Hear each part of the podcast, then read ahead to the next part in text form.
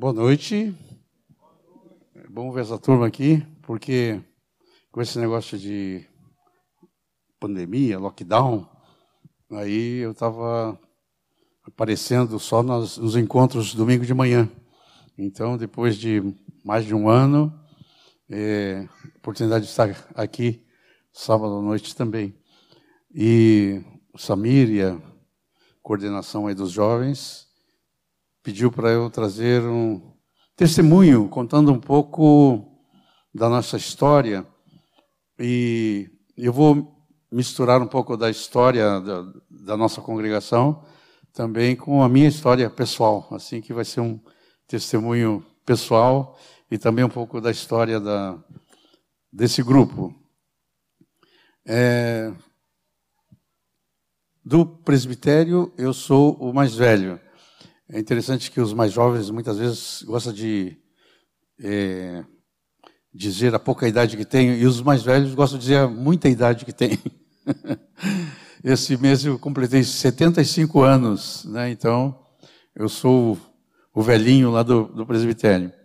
Claro que o, o, temos também nossos pastores mais velhos, que é o Erasmo, e o Moisés, o Moisés já partiu para o Senhor, né? mas o, o Telmo, mas eles no momento são nossos pastores da congregação, mas não são, é, não estão fazendo parte do presbitério. Então, dentro do presbitério, eu sou mais velho. Então, eu tenho a responsabilidade de trazer um pouco da história nossa, né, para manter algumas coisas que o Senhor nos revelou. E eu quero contar um pouco dessa história e também, junto, contar um pouco da minha história para vocês. E quero começar dizendo um período da minha vida que eu estava é, me preparando para ser piloto e no dia 9 de abril de 76 eu estava pilotando um avião e esse avião é, pegou um vento forte e entrou em parafuso e, e aquele parafuso, o avião vem, o parafuso é como um carro desgovernado. Ele eu não obedece os comandos. Então o avião não estava obedecendo os comandos. Era um avião pequeno de treinamento, estava eu e o instrutor. E esse avião veio para baixo, rodando, rodando. Estávamos a 600 metros de altura e logo chegamos na altura das árvores. Quando você está em parafuso, dá para sair do parafuso, tem que parar o motor, botar em ponto morto, recuperar o voo e depois acelerar e subir. Só que na hora de subir, o motor deu pane e ele não subiu.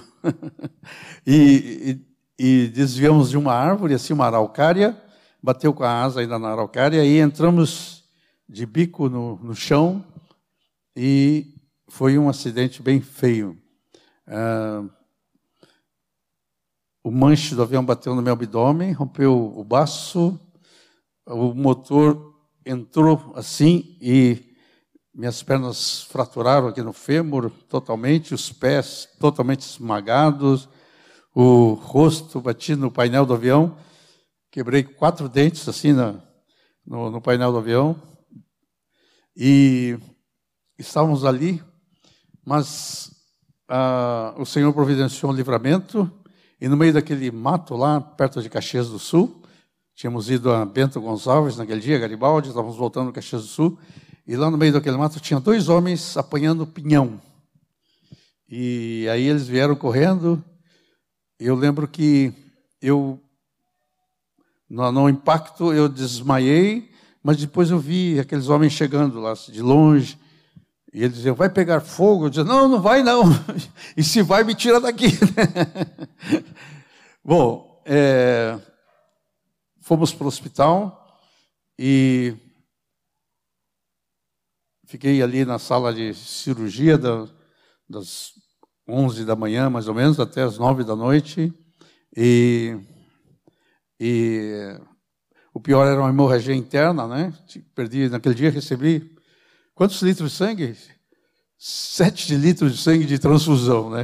Porque eu ia perdendo sangue, ia colocando, mas ia perdendo até parar toda aquela. Eu, eu estava em estado de choque, pressão zero Quer dizer, o Senhor ali teve que fazer um milagre para eu sobreviver. Ah, Mas eu quero dizer para vocês é, que nesse período uh, eu já essa estava em embrião essa congregação. É, Rita e eu tínhamos participado da da congregação na igreja metodista onde Moisés era o pastor. Nós antes de irmos para Caxias, nós frequentávamos ali. E então nós já éramos conhecidos do tempo antes do Moisés e Erasmo sair da denominação para esse começo desse grupo. Então já os, os conheciam, e então, quando houve o acidente, logo alguém comunicou aqui em Porto Alegre, e essa havia na época já um, um grupo de oração. Já tinha começado, um, esse grupo começou como um grupo de oração. E, na verdade, o, todos os anos, os metodistas tinham umas semanas que eles chamavam Semana de Wesley. E nessa semana de Wesley, eles lembravam a história de Wesley, que era um homem cheio do Espírito Santo, que pregava o Evangelho, que renovou a Inglaterra, salvou a Inglaterra naquela época. E então eles lembravam os ensinos de Wesley e lembravam é, então os metodistas faziam aquela semana de oração. E nessa, era um grupo pequeno lá na, no, no colégio é, IPA, lá em cima, no colégio americano, e era um grupo pequeno fazendo essa reunião, naquela semana de Wesley, conversando sobre a história deles e orando. E no meio dessa reunião, uma senhora perguntou para os pastores, né, perguntou para Moisés, por que que essas coisas aconteciam no tempo de Wesley e não estão acontecendo agora. E então Moisés disse: assim, olha, uma coisa, uma característica daquela época é que eles oravam bastante. Era um grupo de oração. E aquela irmã disse assim: e por que, que nós não oramos? Ele disse: bom, nós estamos orando aqui agora, né? Disse, não, mas eu estou dizendo por que, que não continuamos orando? Aí ele disse: tá, tá bem. Então resolveram é não ficar só naquela semana de oração. E resolveram é, estender, marcar um dia, que na, naquela época foi na sexta-feira, para continuar orando ali na capela do colégio americano. E continuaram orando ali. E aquela reunião de oração, que era, no princípio, algumas poucas pessoas, foi crescendo, crescendo, e aí resolveram sair do colégio e logo ali, mais perto ali do, do IPA e do Colégio Americano, tinha a igreja Wesley. E então falaram com Erasmo, que era o pastor ali no Wesley, se podia usar o templo lá, e sim, podem usar. Então, aquela reunião de oração lá do, do Colégio Americano transferiu para Wesley. E ao invés de ser nas sextas-feiras, escolheram a segunda-feira. E por que segunda-feira? Porque era um dia que não tinha nenhuma outra é, encontro nas, nas igrejas na segunda-feira. Tinha na quarta, tinha na quinta, tinha no outro dia, mas na segunda não. Então era o dia mais livre. Então nas segundas-feiras. E era uma, começou então como uma reunião de oração. E aquela reunião de oração começou a Deus começou a responder as orações daquele povo. Aquele povo começou a, é, começou a acontecer uma coisa. Alguns começaram a ser batizados com o Espírito Santo. Um dos primeiros a ser batizado com o Espírito Santo foi Moisés. Depois de Moisés, o Erasmo, que estava fora do país, depois voltou, ele também foi batizado com o Espírito Santo. E alguns outros ali começaram a. E, e começou a vir pessoas não só metodistas, começaram a aparecer outros irmãos eh, de outros lugares. Então, nesse grupo eh, apareceu Joãozinho, que era, foi um dos, depois um dos presbíteros aqui entre nós, que tinha uma origem da Assembleia de Deus. Veio Joãozinho. Veio o Telmo, que na época era missionário da PEC. A PEC é a Aliança para Evangelização de Crianças. Veio dois missionários americanos, o Donald e o Bob, o Bob Curry, e eles vieram também. Veio o Lauro, que era um pastor é, da Episcopal. E assim foram, foram vindo. E, e, pessoas de todos os lugares começaram a vir, começaram a aparecer, sem ninguém convocar, começaram a vir. E começaram a orar juntos. E o que, que acontecia nessas reuniões? É oração, louvor, e começou gente a ser batizada no Espírito Santo, e havia curas, começou a acontecer sinais, e é, se aparecia algum endemoniado, os demônios eram expulsos, então começou pegar fogo aquele negócio lá, né? Então, ah, foi assim que nasceu esta é, congregação. Ah, depois de um tempo, ali reunindo as segundas-feiras, é, aí a, a, igreja que hospedava ali, a denominação que hospedava, é, não queria mais aquela reunião ali, e também começou a ter algum problema com Erasmo e Moisés, porque eles estavam batizando agora pessoas adultas que se convertiam e já não queriam mais batizar crianças ainda, crianças recém-nascidas, né? É, então, porque a denominação mandava, mas eles não queriam fazer isso. E então chegou um momento que houve ali um. tinham que tomar uma decisão, porque não iam mais poder usar o templo ali da, da denominação. Então nos reunimos, alguns é, pastores, e para saber o que, nós íamos fazer e se íamos continuar a, o encontro. Mas eu já estou adiantando um pouco a história, né? Mas eu, eu volto desse ponto aí. Mas eu queria agora contar um pouco da minha história. Porque é, o Senhor trouxe pastores né, de todos os lados e colocou junto, né? Trouxe Moisés e Erasmo, trouxe o Telmo, o Joãozinho, trouxe o Bob Cury e o Donald, dois americanos. E também trouxe nesse, junto o meu irmão Moacir, ou não o Adornes, é o Moacir Oliveira, que está no Rio de Janeiro agora, é pastor lá, e trouxe a mim também, junto nesse grupo. Mas então cada um tinha uma história, e o Senhor juntou essas pessoas juntas. Né? Então eu quero contar um pouquinho da minha história. Eu é, nasci também, casualmente, num lar metodista. Meu pai se converteu eu é, era pequeno.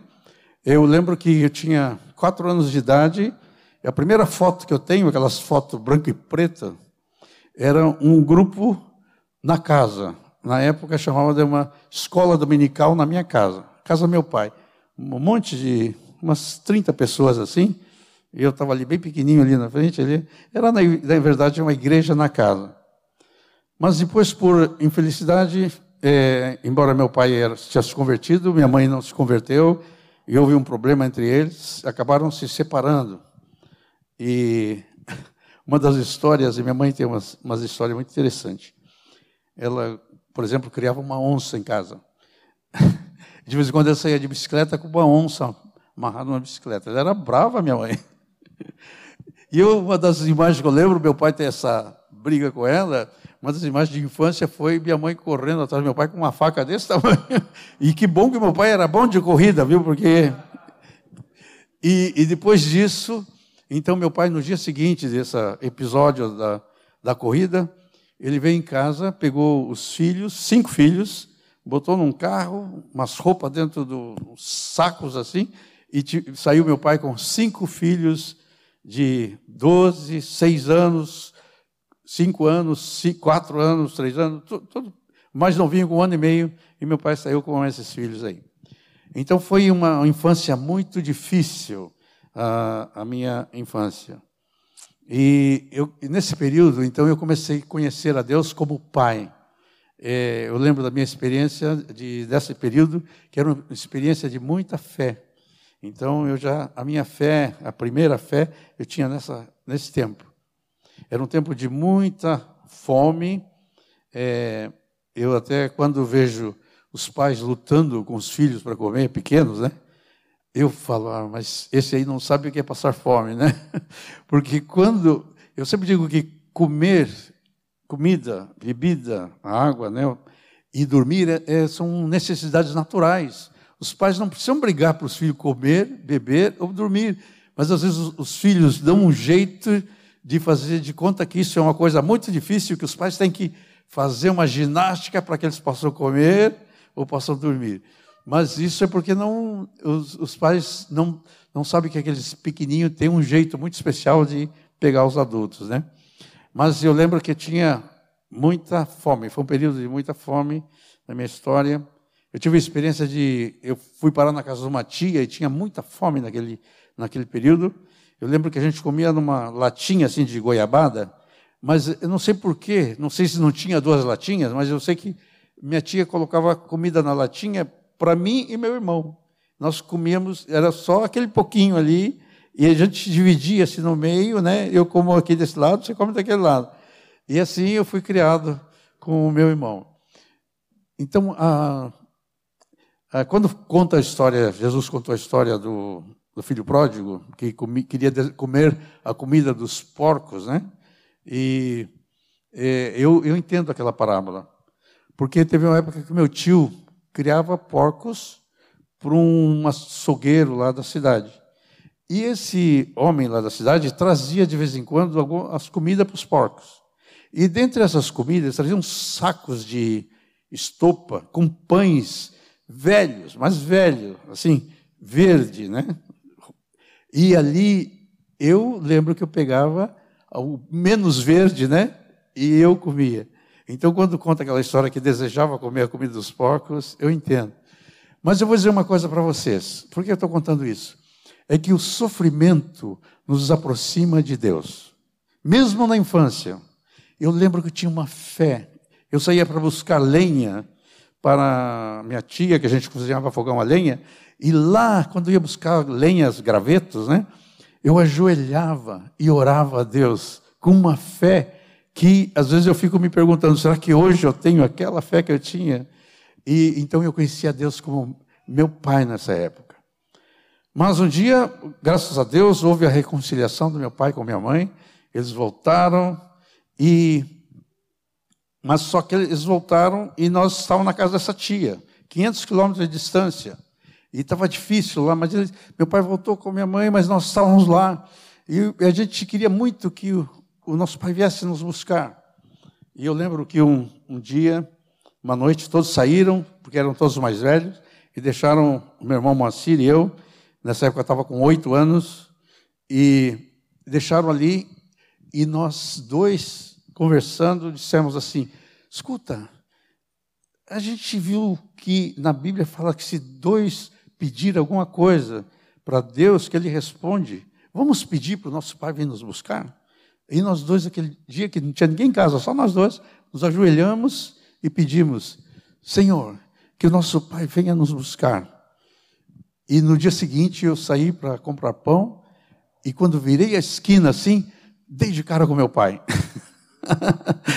Aí eu, eu esqueci do pão, voltei correndo para casa, Moacir, Moacir, o pai está aí. E, e, o meu pai, naquele período, ele vinha ali para nos visitar. Mas naquele dia ele falou: vim buscar vocês. Ah, que alegria. Olha, eu sei mais ou menos um pouco da sensação que a gente vai ter quando Jesus voltar, porque foi assim que eu me senti ali. Para mim era, era uma coisa maravilhosa. Eu voltei. E aí a gente viajava de trem naquele tempo, naqueles trem Maria Fumaça. Sou bem antigo mesmo, viu, gente? Sou do tempo da Maria Fumaça. E a estação de trem, aquele barulho do trem, chegamos em casa, chegamos em casa, estavam todos reunidos de novo, meu pai, minha mãe, os cinco irmãos, meu irmão é, mais velho já estava assim no tamanho do, do Estevão, né? eu, miudinho ainda com oito anos, e naquele dia, meu pai disse, a gente aqui fazemos um culto toda noite, que coisa maravilhosa, né? E eu lembro que ele cantou um cântico que eu guardei até hoje, esse cântico diz assim: O dia vai andando já, mais perto estou do lar do céu. A noite vem, alegre estou, da proteção que o Pai me deu. Em luz e paz me deitarei. Quem me guarda é Jesus. Vou andando, viajando para meu lar de luz. Aprendi naquela noite. Nunca, nunca cantei vi cantar esse cântico em outro lugar, só lembro só de, só de ter cantado ele em casa, mas guardei. Eu continuo caminhando, andando para o meu lar de luz. Aleluia, glória a Deus. Mas aí eu cresci, e lá com 13 anos, um dia num culto, lá no. E estava pregando um pastor nascido na Palestina, chamado Samuel Doctorian, era um armênio nascido na Palestina, e ele contava as suas experiências com Deus. E quando ele contou sobre Jesus, e, e que a gente precisava nascer de novo, porque Deus não tem netos, Deus só tem filhos, viu? Deus só tem filhos. Não adianta que o pai é, ah, meu pai é convertido. Não, você precisa nascer de novo. A Bibi está para se batizar, né, Bibi? É, porque você precisa nascer de novo também. A mamãe nasceu, o papai nasceu, mas você precisa nascer de novo. Então, naquele dia, quando ele, aquele pastor pregou, e ele falou: quem quiser depois fala comigo. Eu fui lá falar com ele no fim do culto, perdi a voz, não conseguia falar, fiquei alguns minutos sem poder falar. Depois eu disse: eu quero, eu quero me converter, não sei como. Aí ele me explicou como e me lembro, me lembro de um versículo que ele leu para mim, que é: eu sei em quem tenho crido, estou bem certo que ele é poderoso para guardar o meu depósito até aquele dia. E naquele dia eu cheguei em casa e falei, pai, hoje eu me converti. Ah, que legal, né? 13 anos, hoje eu me converti. Mas, uh, porque como pequenininho eu conhecia Deus, mas eu precisava ter uma experiência, dizer, não, eu decido seguir a Jesus. Né? E fiz isso com 13 anos. E passei a, a ler a palavra de Deus, amar a palavra de Deus. Quando você se converte, você ama a palavra de Deus. Eu já trabalhava naquele período como office boy lá em São Paulo. Tinha uma viagem de ônibus longa, eu levava a Bíblia ia lendo a Bíblia no ônibus. E quando chegava na hora do almoço, eu sentava num banco da praça lá e abria a minha Bíblia e lia a Bíblia. E, e estava seguindo a Cristo até chegar aí na fase da adolescência. E um dia, é, já adolescente, com 17 anos, eu vi uma propaganda assim: entre para a Marinha, viaje pelo mundo, grandes aventuras. Eu falei, eu estou nessa. aí eu, eu fui procurar lá onde é que se inscrevia para esse negócio da Marinha. Eu queria esse negócio aí.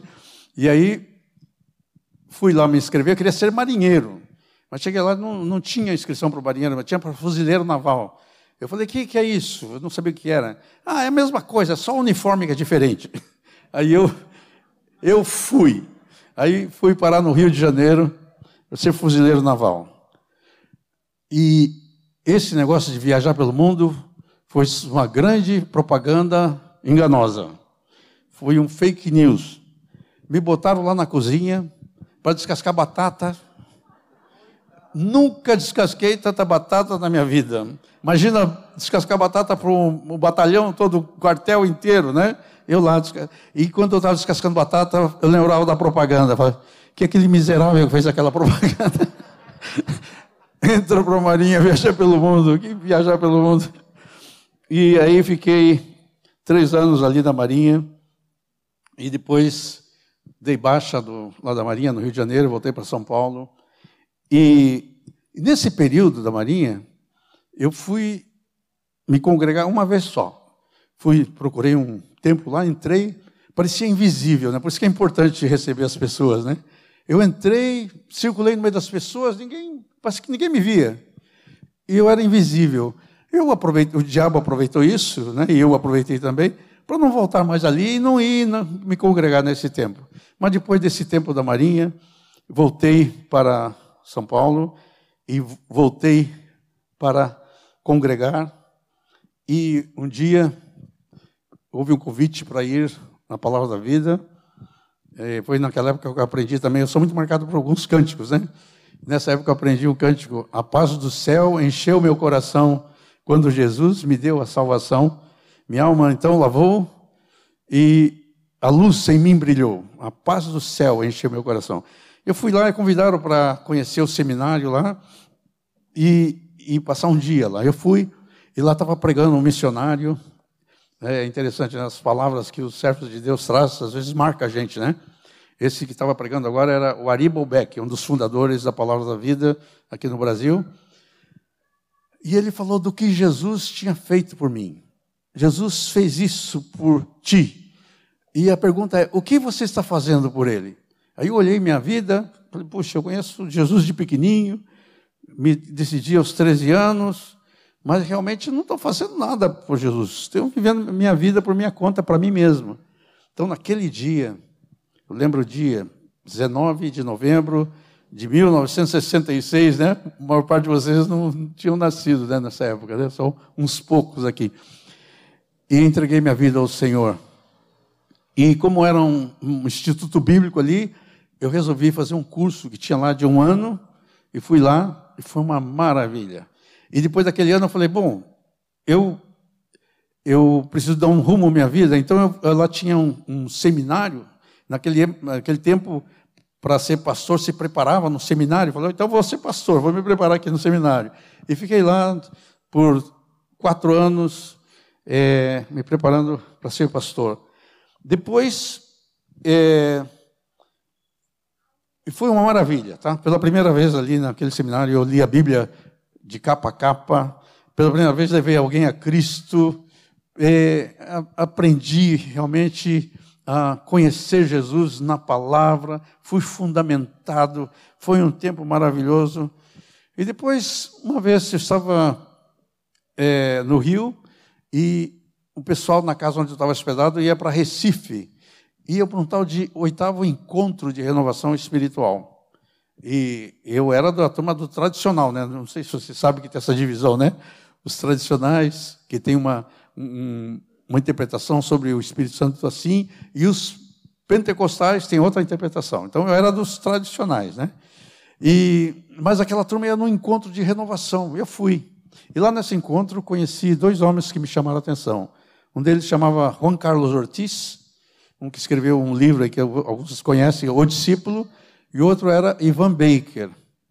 E aí eles falavam sobre discipulado.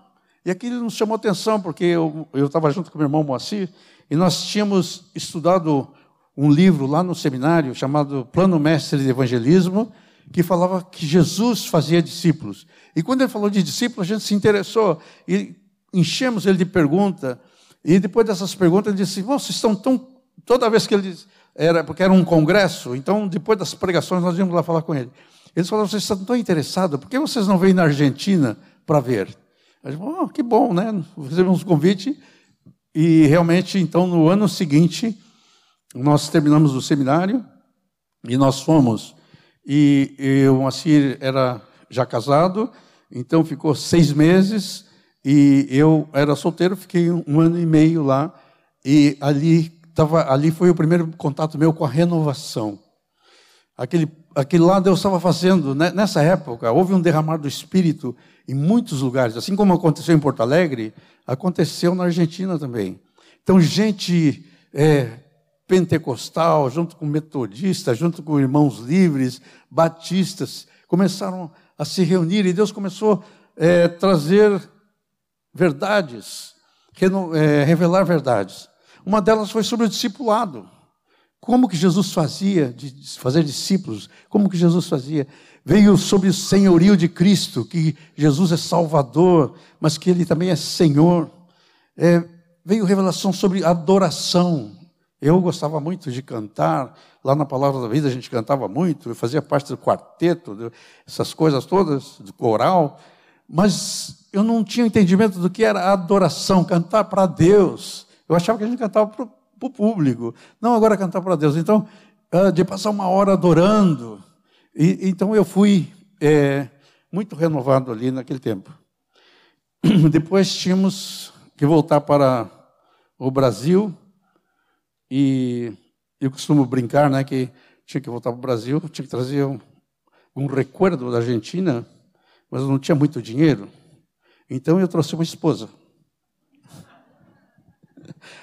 Na verdade, é assim, ó, não, não custou muito para trazê-la, mas depois para mantê-la custou. Mas graças a Deus, né?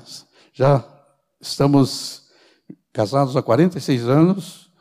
Aí tem uma filha mais, filha mais velha, mais um total de quatro filhas, um filho, doze netos. Aqui tem três representando aqui, né?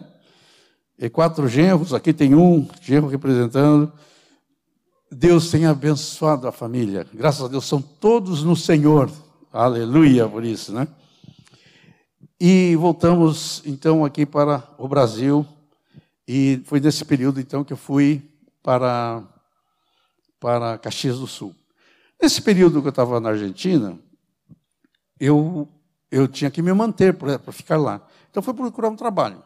Aí, qual a tua profissão? Ah, eu sou pastor. Ah, pastor não é profissão, né? Pastor é um dom de Deus para servir na igreja, não é?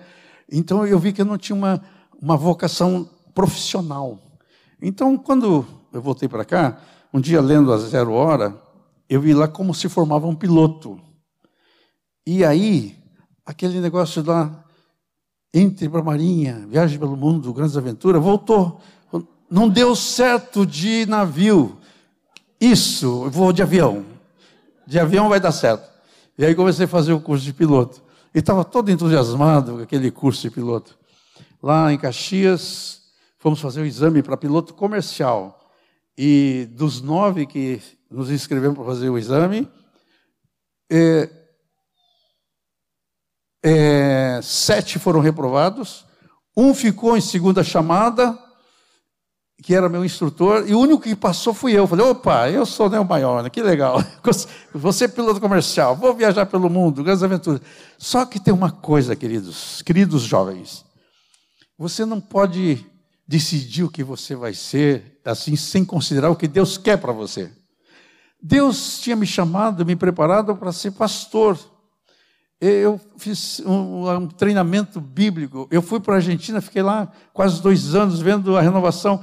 Quando voltei para cá, que Deus queria me usar tudo que Ele tinha me preparado, eu disse: Não, eu quero ser piloto. E eu, o Senhor disse: Não, mas eu te chamei para ser pastor. Ah, mas eu quero ser piloto. Aí o Senhor, tá bom, vai, vai. Eu fui, fui, fui. Mas você sabe aquela história do, do Jonas, que Deus mandou Jonas para Nínive, e o Jonas quis ir para Tarsis e deu uma tempestade lá e o Jonas teve que foi parar lá na, na gente baleia, né, mas um grande peixe e no fim acabou em Nínive. É a mesma coisa. Eu, o Senhor me mandou para um lado, eu estava indo para o outro. Mas depois deu uma tempestade lá, quando eu vi, ó, e eu vim parar para baixo. E aí depois que eu estava ali todo quebrado na UTI, 34 dias na UTI, né? Entre a vida e a morte. E aí quando o Senhor me curou ali, da, me salvou a vida, aí eu, eu perguntei para o Senhor: o que queres que eu faça? E o Senhor falou claro no meu coração: vá a Porto Alegre, eu quero que você seja pastor lá. E eu então obedeci a voz e vim. E foi nessa época então que eu vim parar nesse grupo chamado Renovação. Eu, eu saí lá do, do hospital mas o, os médicos disseram que dificilmente ia conseguir andar sem auxílio de muleta ou alguma coisa assim, né? Porque o estrago nos tornozelos era muito grande. Então tinha parafuso para todo lado, cheio de parafuso e, e ferro por aqui. E eu era levado, eu emagreci muito com aquele acidente, eu era levado numa cadeirinha para Wesley para participar dos cultos. E, e, geralmente me levavam lá na frente, botavam assim lá na frente, onde estavam sentados os pastores, me botavam ali. E naquele tempo havia é, essa, essa, esse mover de Deus, havia sinais, havia gente se convertendo diariamente naqueles encontros, gente sendo batizada com o Espírito Santo, gente sendo curada. Eu lembro do, da história, né? já, já contei uma vez sobre o Locivar, é um, um irmão querido que já está com o Senhor. A irmã dele falou: Locivar, eu achei uma, uma igreja que você vai gostar, porque lá eles não pedem dinheiro. porque ele disse que não queria ir, porque eu pedia muito dinheiro nos outros lugares que ele tinha ido. Lá eles não pedem. Aí levaram o Locivar. Não, o Locivar não queria ir. Tá, eu vou lá. Mas um dia ele foi. Mas não avisou a irmã dele que ele ia. Ele foi foi parar lá na Wesley, pegou o endereço, foi lá. Chegou lá, o Moisés estava pregando, e o Moisés falou, e o Lucifer achou que estava falando para ele. Falou, minha irmã contou minha vida para ele, ele está falando para mim. Porque quando a palavra de Deus é falada, né, pelo Espírito, o Espírito Santo fala com cada um. E o Lucifer, então, naquele dia, quando fez o apelo, ele entregou a vida a Jesus. E quando ele entregou a vida a Jesus, ele foi dormir na casa da irmã, porque ele morava em Guaíba, então, como era tarde, foi dormir na casa da irmã. E ele só dormia com um monte de remédio tarja preta, porque ele tinha ataques epiléticos e, e, e só dormia com aquele monte de remédio. Aí quando ele. Mas a Bíblia estava aberta na casa da irmã dele, no Isaías 53. e ele foi moído pelas nossas transgressões, o castigo nos traz a paz estava sobre ele, por suas pisaduras fomos sarados. E ele perguntou para a irmã dele: essa, essa palavra aqui a quem se refere? Falou: está falando de Jesus. Ah, Jesus levou meus pecados, levou, e levou também tuas enfermidades. Ah, levou. Então, quando ele chegou no banheiro para tomar os remédios, ele lembrou da passagem. Falou, mas se Jesus levou minhas enfermidades, então eu não preciso tomar esse remédio. Jogou o, banheiro, o, o remédio no vaso, deu descarga, e disse que fazia anos que ele não dormia, sem, era remédio para dormir, remédio para acordar, mas ele dormiu a noite toda tranquilo. O, o Luciano ficou curado. Depois os seus filhos tinham todos tinham ataque epilético, todos foram curados. Na verdade, eram demônios, né? Os demônios foram expulsos e aquele homem foi curado e a família foi salva. Eu lembro de um outro caso que já num outro local que a gente chama Tabernáculo da Fé, e um dia num culto de sábado, era um culto de jovens, e naquele culto apareceu um homem maltrapilho, com a cara de sofrido, uma cara assim de sofrimento. Ele apareceu e o meu irmão estava ali, falou com ele: oh, boa noite, boa noite. Ele disse: É, que é igreja? Eu falei: É, sim, uma igreja. É, eu, eu não sou daqui, eu sou do interior, mas eu vim fazer um tratamento aqui na Santa Casa. Mas aí me abriram, aí ele mostrou assim que estava todo enfaixado aqui. Me abriram e o médico fechou e disse que não dá para fazer nada, porque eu estou com câncer, todo tomado de câncer. Ele mandou eu ir para casa. E eu vou lá, mas eu tenho uma filhinha, não quero ir lá morrer assim perto da minha filhinha, eu vou ficar por aqui, vou morrer aqui.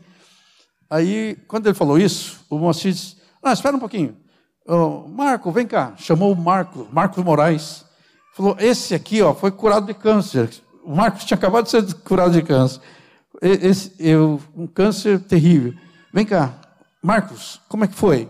É, Jesus me curou. Então, tu acha que ele pode curar ele? Pode. Aí estava o Vilmar lá também, outro irmão que mora lá em Garopaba. Então, Marcos, o Vilmar, Moacir, oraram por aquele homem. Oraram. Diz que passou umas duas semanas, tinha um culto no, lá na, no centro, General Câmara, um, um, local que a gente tinha alugado lá. E o Moacir, antes da reunião da noite, estava orando ali, alguém bateu na porta, era um, uma pessoa, e disse, posso entrar, queria falar contigo? Falei, Sim. Lembra de mim? Ele falou, não, não lembro. Falou, sou aquele homem que você orou, mas ele está com a cara completamente diferente, limpo. E ele disse assim: eu, vocês oraram por mim? E aconteceu algo, eu comecei a sentir bem, comecei a comer bem, e eu voltei lá no hospital, e eles me examinaram de novo, e eu não tenho mais nada. sou curado. Agora eu posso voltar para o interior. E aí voltou para o interior curado. E essas curas eram é, frequentes e, e, e grandes. E, e também eu me lembro então naquele tempo que eu estava cadeira de rodas. Eu ia carregado para o culto. Mas um dia eu estava em casa e eu queria mexer na cortina e a Rita não estava por perto. Então, eu da cadeira de roda eu comecei a me, me esticar assim para mexer na cortina e quando vi eu fiquei em pé. Quando eu fiquei em pé, eu percebi que algo tinha acontecido. Eu não estava só em pé, eu senti alguma coisa diferente nas minhas pernas. E a Rita estava lá, falou, vem cá, Rita. A Rita veio, eu botei a mão nos ombros dela e comecei a dar uns passinhos. Eu vi que o Senhor tinha me curado. O Senhor me curou. E aquele que eu não podia andar, eu já estava andando. E então fui para o culto, e quando eu entrei, eu entrei caminhando, mas as pessoas estavam orando, não viram que eu entrei caminhando. Eu sentei do lado do Moisés. Aí, quando terminou, Moisés quis me dar um abraço sentado. Eu falei: Não, peraí, vou te dar um abraço, mas em pé. E aí fiquei em pé, dei um abraço, aí foi uma alegria, né? Porque o Senhor tinha me curado. E então eu pude voltar a andar. Depois aconteceu, é interessante que lembra aquele cego que ele foi curado e disse que não estava vendo bem, estava vendo assim como árvores, né? E Jesus deu uma outra ordem e ele ficou bem. Eu fui curado, mas não conseguia correr. Eu corria assim, parecia que um urubu correndo, né? Assim, e, mas eu, eu falava, Senhor, eu quero correr. O Senhor me deixou andar, mas eu quero correr. E lembrava lá do seminário, tinha uns campos verdes, assim, gente correndo, jogando bola. Eu nunca joguei bola bem, mas dava aquela vontade. E eu falei, Senhor, eu quero correr. O Senhor, como dizia assim para mim, corre primeiro a carreira cristã. Como sobre isso falaremos depois, né? E uns dois anos depois, o, tinha um médico lá no Rio chamado Dr. Brito, e ele veio aqui nos visitar. E naquele tempo estava muito em moda fazer esse negócio de exame de Cooper, né? o teste de Cooper. É, correr 12 minutos, ver quanto tempo corre ver a classificação que a pessoa pegou. E o pessoal começou a correr ali na chácara, e eu falei assim: ah, eu vou correr atrás deles cinco metros, né, com o meu jeitinho assim, e depois paro, né? E eles começaram a correr e eu comecei a correr. E corri cinco metros, dez metros, cinquenta metros, cem metros, eu corri todo o percurso e peguei classificação boa. Eu não só estava podendo correr, como eu estava bem fisicamente. E, e, estava curado, agora podia correr. Glória a Deus. Até pouco tempo ainda estava jogando futebol, né, no Sesc ali, e ainda agora eu ando de bicicleta toda semana, uma hora por dia, umas quatro vezes por semana, porque Jesus me curou. E Jesus é o mesmo ontem, hoje e será eternamente. Amados, estes são dias do Espírito Santo. E eu queria dizer para vocês que não é só o que aconteceu no passado. Isso tudo que aconteceu no passado é o mesmo que pode acontecer hoje e deve acontecer hoje, porque o Espírito é o mesmo. Jesus é o mesmo. É Ele quem faz as, os sinais e prodígio. O que aconteceu naqueles dias foi que nós somos cheios do Espírito Santo. E quando a gente é cheio do Espírito Santo, essa semana estivemos reunidos no presbitério, estávamos relendo o livro de Atos e vendo as coisas que aconteciam.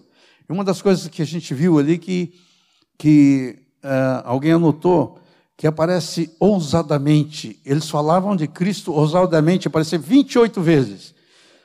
Jesus disse: Vocês vão receber o Espírito Santo, recebereis poder ao descer sobre vós o Espírito Santo e sereis minhas testemunhas.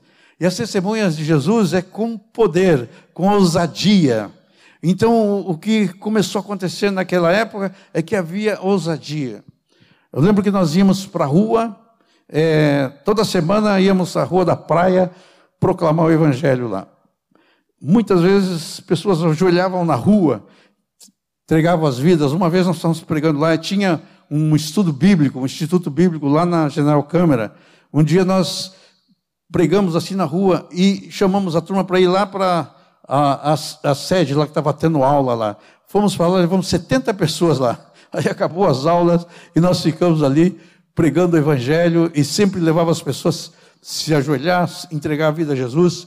Nos encontros sempre tinha é, gente se convertendo, gente se batizando.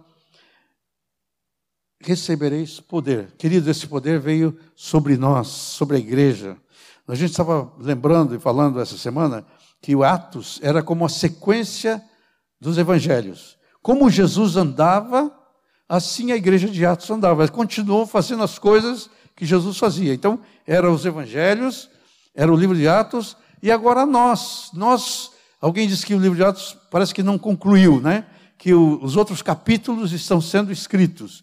Nós fazemos parte dos, desses capítulos do livro de Atos. É, o Espírito Santo está sobre nós. Quando nós estamos cheios do Espírito Santo, nós falamos ousadamente do Senhor.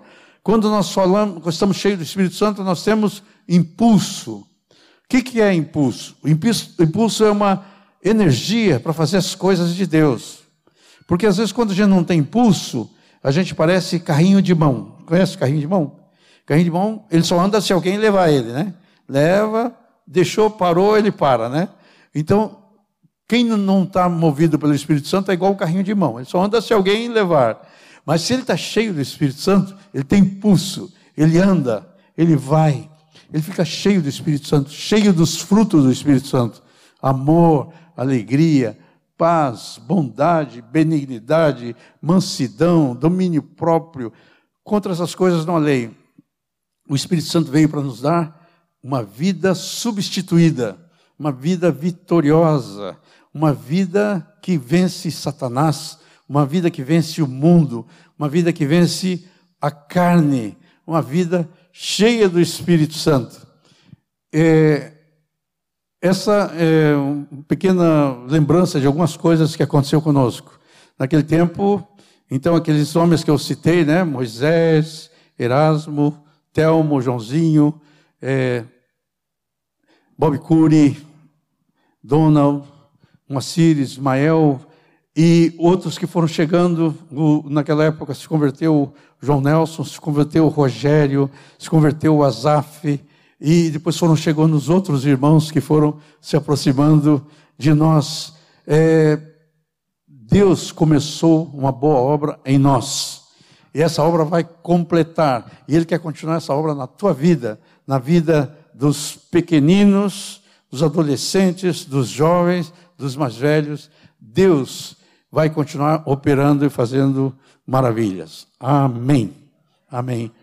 Eu queria convidar vocês agora para a gente abençoar uns aos outros, assim de longe, né? Mas eu queria pedir que essa turma daqui, toda, se voltasse para aquela turma de lá. E vocês também. Vamos ficar em pé.